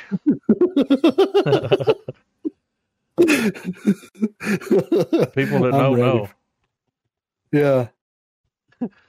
Uncle Jesse, the guy that does all the 3D printing YouTube videos, commented and said, things I never thought I'd say. Can't wait to see that new Simon Rex movie. He commented on this? Yeah. Oh, I see it, yeah. I'm giving it a thumbs up. Same. Uncle Jesse. All right, I'm ready for it, man. Ready, Trav? Yeah. Red Rocket. I'm guessing this is about a dog. All right, 3, 2, 1, play. Bitch.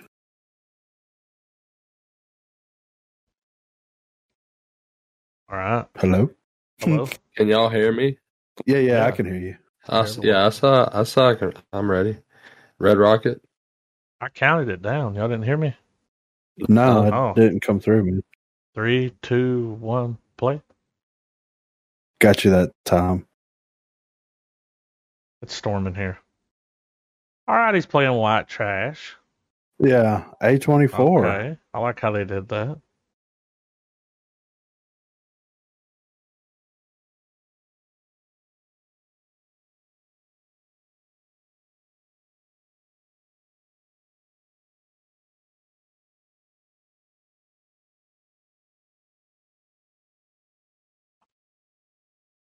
That's funny because he did that.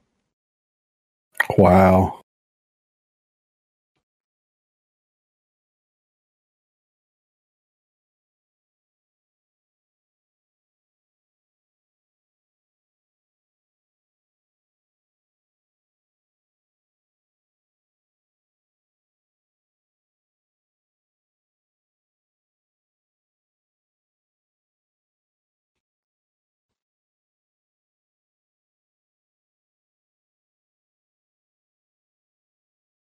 Is this a...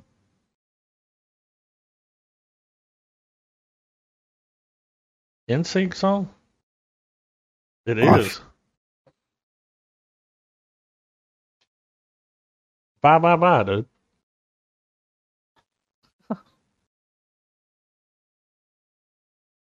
Here it comes.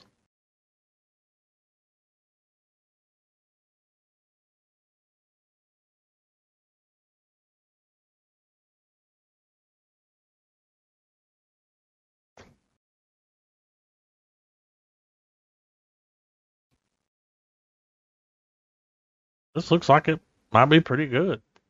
Yeah. I've never really taken him, like, you know, seriously when it comes to acting. Like,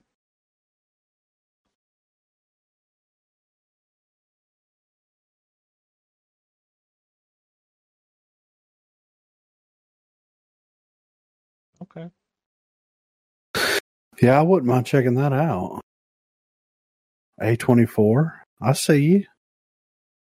Making moves. Yeah. You got fucking Dirt Nasty.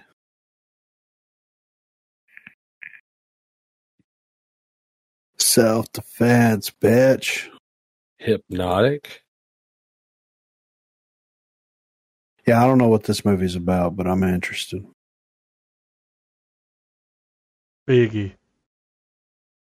Y'all ready? Yeah. Yeah. 3, 2, 1, play. Slam.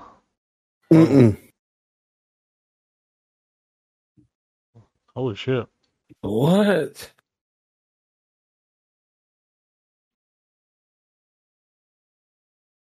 You were just a regular trash compactor on a Star Destroyer until you got to Earth.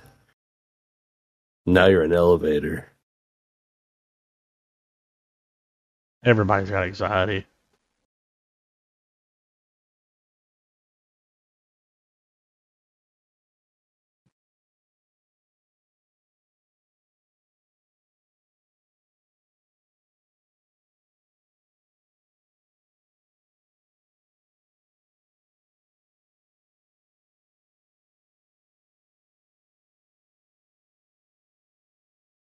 Is this another type of Get Out movie?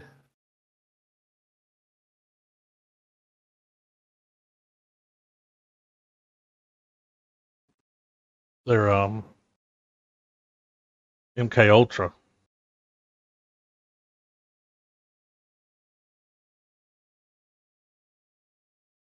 Well, don't answer the phone, bitch. Goddamn.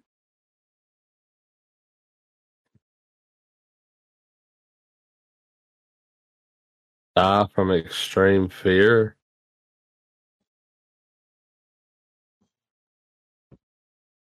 I'm gonna scare you to death.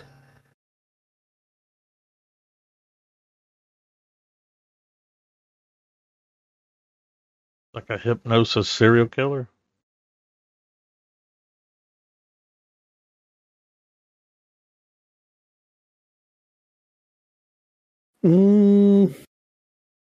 It looks like a stinker to me.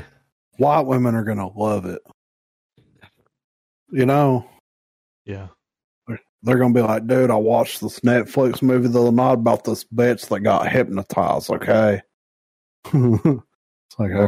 Like, she was a killer, but like, really? Yeah. He was killing her slowly.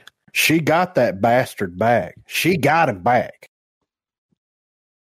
Her crying. Yeah. CPA. All right. Tick, tick, boom.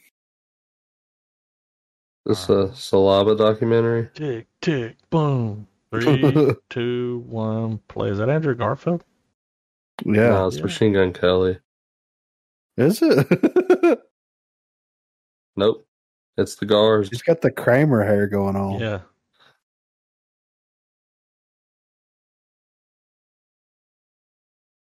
Okay, yeah.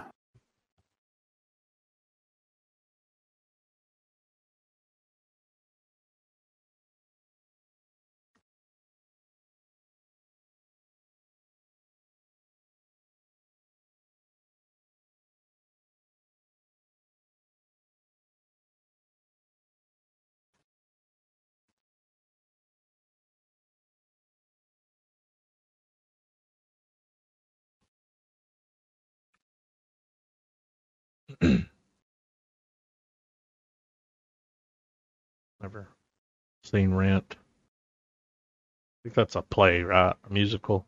Yeah. Yeah.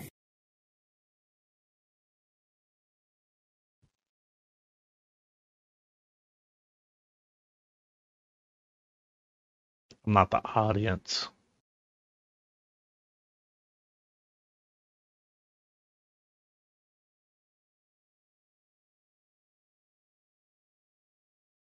Doubt that.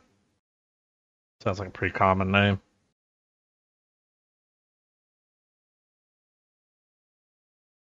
But I'm still having trouble paying my rent.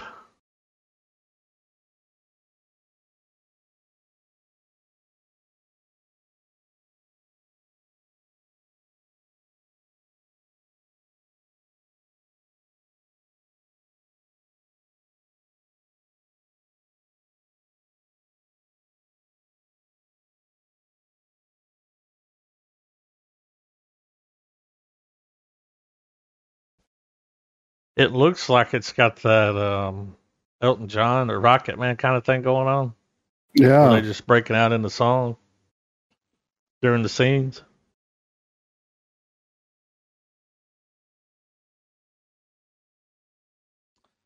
I mean, that's kind of interesting. Yeah, I want to know the backstory to Rent. Yeah. Didn't know there was a backstory. We'll go around going louder and louder. Anyway. Operation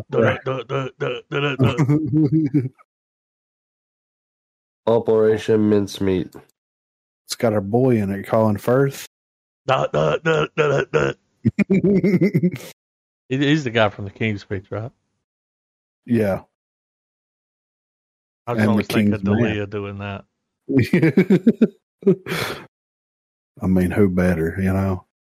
Aren't y'all ready? Oh, yeah. 3, 2, 1, play.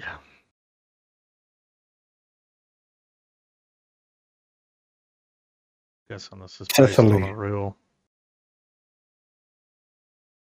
Oh yeah. We're about to do something very badass, but there's one critical flaw. That's where you come in. Yeah, this really happened. 1943. Precisely.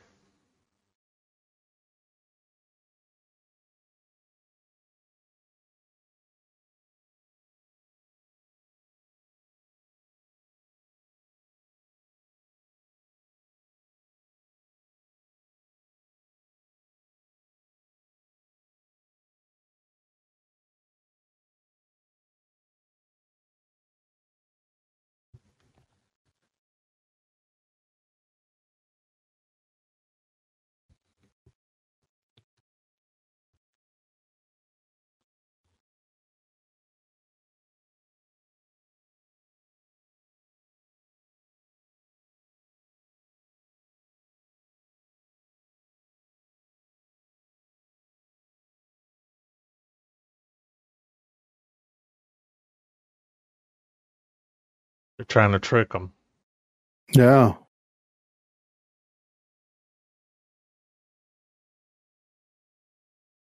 It's like, how do you know someone will even find the body?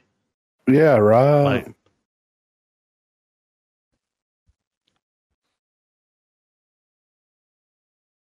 Like,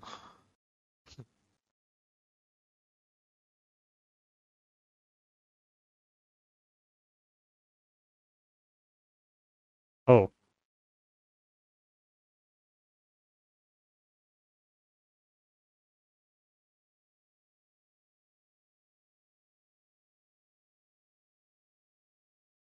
The information war.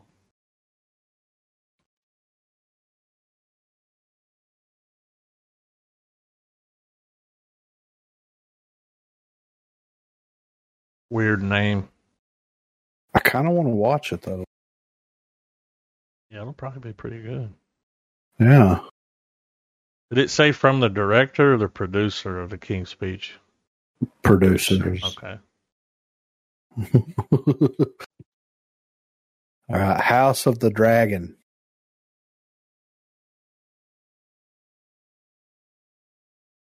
See, I thought they canceled all these. They had all these things in the works. They were like, no, we've canceled them. And then they're like, psych. No, they're like, you know what was printing us money for a while? Yeah. Game of Thrones. Like, let's wait long enough, you know, for people to forget about that last season. Never forget. No. Let's check it out. Y'all ready? Yeah, I'm ready, man. Here we go. 3, 2, 1, play. Trending number 2. Matt Smith, though. I'm excited to see him.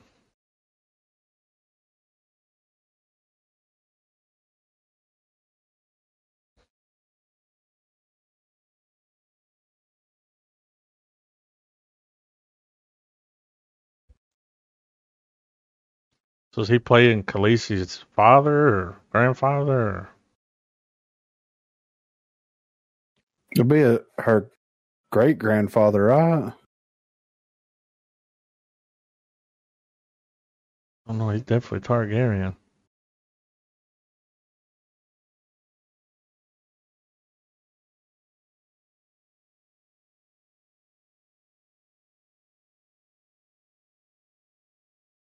Ooh.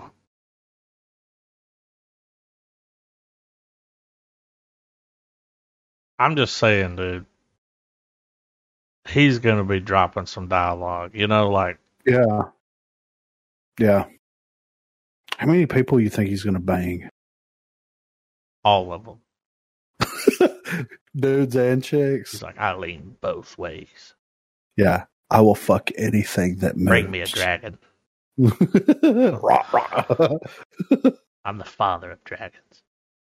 He could say mundane shit with like a little like gravitas like that, and it would just be like, you know, he gets his receipt at Olive Garden. Where is my Andy's mint? Yeah, you double charged me for the coffee.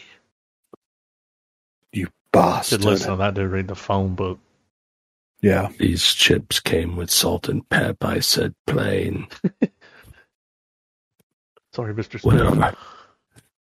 Where are my fish fingers? Custard. Where are they? I happen to be looking for a TARDIS. All right, the last right. You gotta fight for your right to party. All right, All right, 3, 2, 1, play. Oh, Sam! It's Samuel Goldwyn.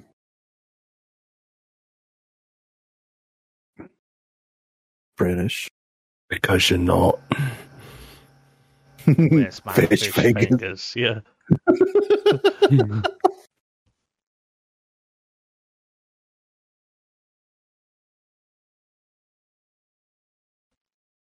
Are we getting exorcism? Anytime I see a Catholic priest. Dead birds, weird drawings, slow walks down the hallway. Creepy hallway. Catholic priest. Speed priest. Pondering in the tub at nose level. It's like Ponder Rock, Ponder Tub. Found her down by Ponder Tub.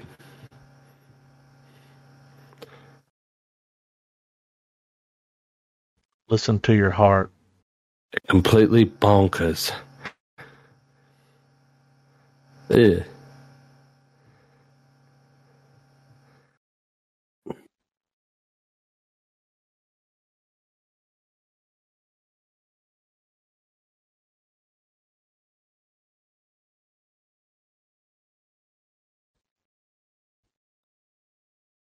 Look at that. See what they did there? Yeah.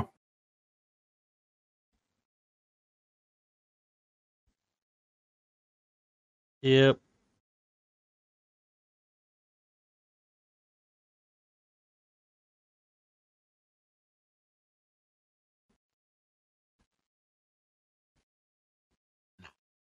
I'm Lucifer. What was that movie? Emily? An eye for an eye. Emily Rose, wasn't it? Yeah. With old Deb. Oh yeah, young. Oh yeah, man. She goes where she like she fucking morphs and she's like, "Don't touch me." When they were out there in the rain, that was cool. She's speaking like 7 different languages. Yeah, she's all like, Jack Sparrow. Like, calling out all these demons' names, and then the last thing she says, and I am Lucifer in the flesh. And it's like, time to go. Start the car. Start the car now. Fuck the bags. Fuck the iPad. Start the car. Ahead. Olivia Fuck Lund. The bags. We'll buy new ones. Yeah. That iPad's not going to matter if we're dead. I ain't trying to get possessed. You know, hey, you know your Apple ID? Good. That's all you need. Yeah. Let's go. Let's go, Olivia Munn. Yeah, Violet. Missing an in there. 3, 2, 1, play. Mm.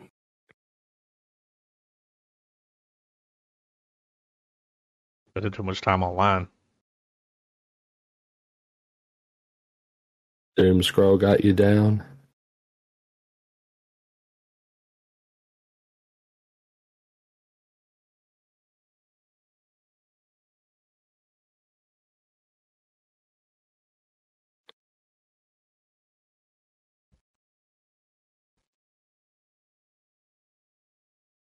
What's weird is hers doesn't sound like her.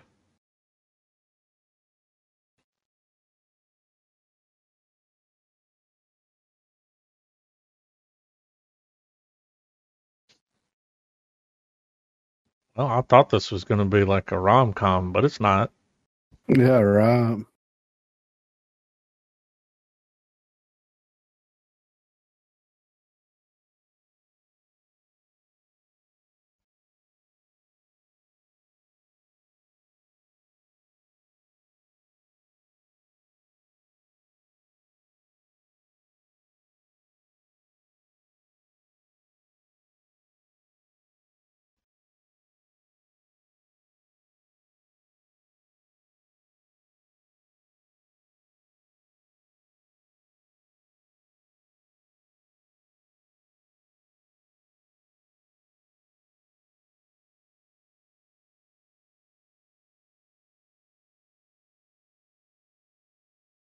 Turns out it's the guy from Doom Squad.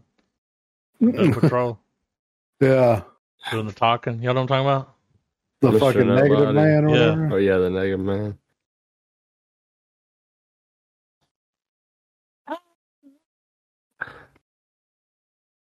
don't know what's going on there. A lot of fucking... That was like... If you took Bo Burnham's white woman's Instagram and stretched it into a movie. That's funny, because when he said white women are going to love this movie, I thought about that song. White woman. I could hear the chorus, yeah. Ooh, what's this? Is this some werewolf?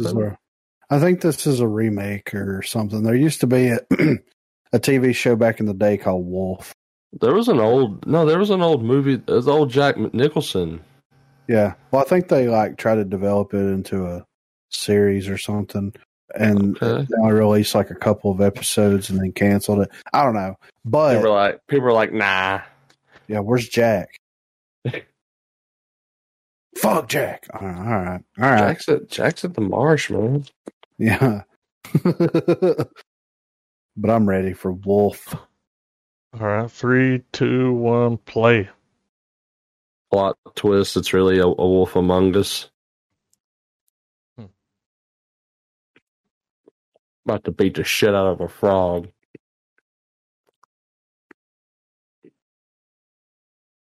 So these people think there's animals trapped in their body. Yeah. He's like, that's not what I meant when I said bear. It's like downsizing. It sounds so ridiculous, it's worth it.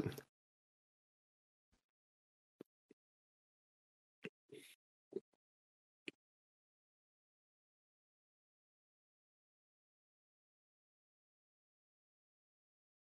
that the guy from 1917?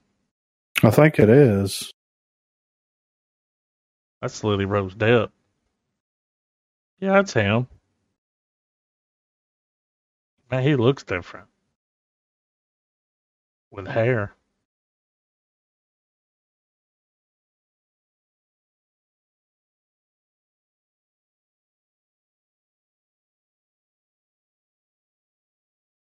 I have to howl. It's like in that. I used to run around like a T-Rex in the backyard. Can't get it. Me arms are too short, you know? Yeah. Strange. This is like... It's like a Twilight LARP.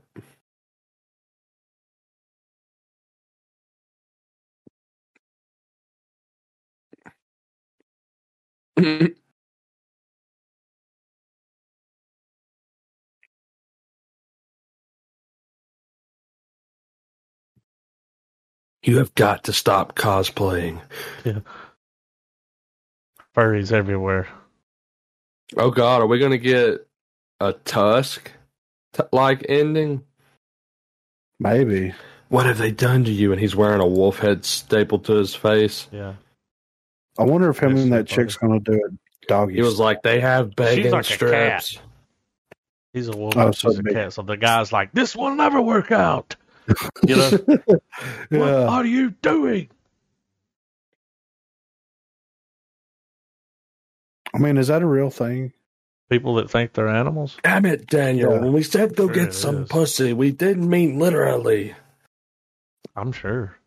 The one guy that was holding up the bear picture, he's like, well, when I said I'm a bear, I didn't mean this. Okay. Yeah, like, there's another. Not what I was talking about. Anyway. Wrong group. Yeah. Oh, my brother. Are y'all ready? Yeah. Chappelle, baby. Morgan Freeman. Swipe right if you like what you see. All right. 3, 2, 1, play. Old man Chappelle. Morgan Freeman. He's sliding into his Carlin era in his own way.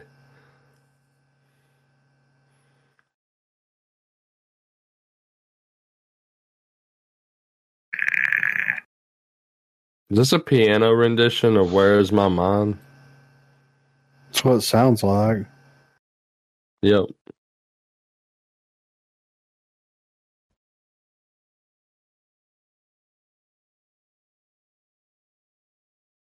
Yeah, it is.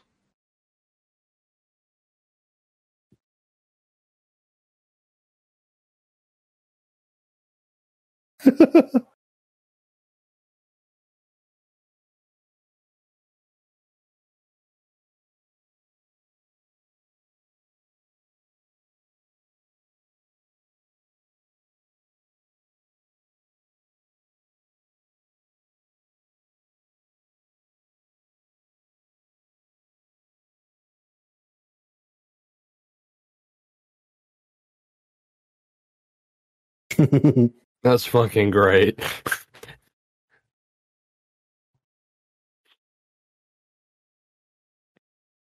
Is this it? Tomorrow. So it came out today. Yeah. So it's a special, right? Oh, yeah, it's a stand-up special. Okay. I kind of want to peep that. His last couple of specials are fucking genius. Yeah. I can't wait to hear his take on what's going on out there. Yeah, for real. He's like, they call me crazy because I'm taking horse medicine. So are you? But I say, nay.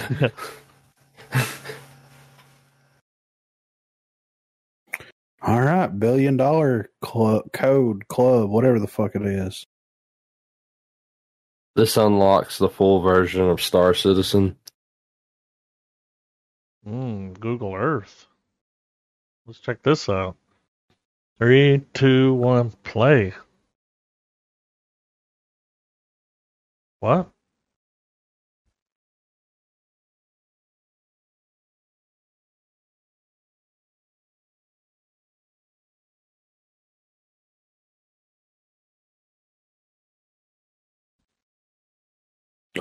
It interesting. Oh shit! We're working on this code. Clyde Scheisen. Yeah.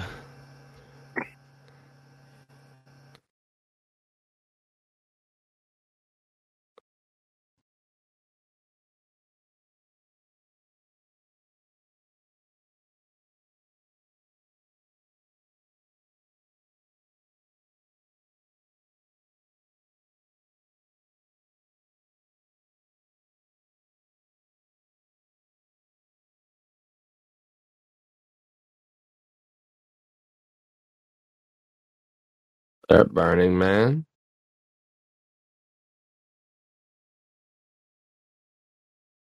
Oh, shit. Yeah, they're still in their code.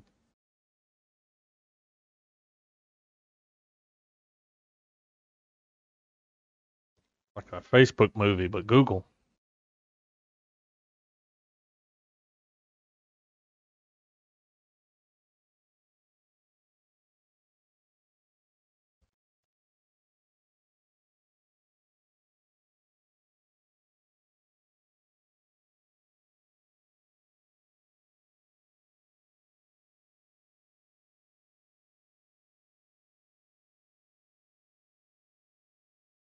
It's real.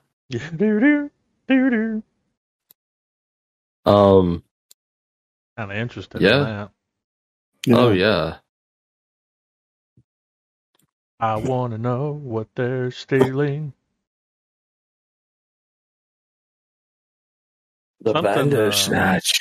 We're at the end here, but I wanted to mention is I'm going to have to watch Squid Games. It's if not already, it's on track to be the most watched Netflix show of all time. And I read an article, maybe earlier today or yesterday, where the guy that wrote it tried to shop it around for like 8 years or 10 years. Nobody wanted it. Yeah, I saw that too, man. That's fucking nuts, right? Yeah, it is. But yeah, next week we're watching Old. Well, week after next. Yeah, I'm going on vacation next week, so it's going to be a no-go on the POD. I'm going to be in beautiful Tennessee this time next week. Don't dox yourself. Don't tell them. Don't give them the address. I mean, I don't even know what the address is. You know, like, I'm excited, man. It's been fucking stupid at work and, like, you know. Get a nice little recharge batteries with family. I hope so. Yeah. Yeah. It's got a theater in the place that we're staying. It's like a little home theater thing, like a projector set up. So I'm taking the, bringing the Plex server with you? Yeah, I'm bringing the Plex server so that, we can watch some movies. Probably watch Free Guy because, worth a watch. I'm sure. Yeah. So, but yeah. So we won't be back next week, but we'll be back the following week with fucking M. Night Shyamalan Ding Dong. I'm hearing great things about this movie. Yeah, everything I've heard about it's been positive. Yeah. Positive. Well, I am excited to watch it because when he pulls it off, man, he fucking pulls it off. Yeah, right. But yeah, I guess that's it, right? That's all I got, man. Checks in the mail.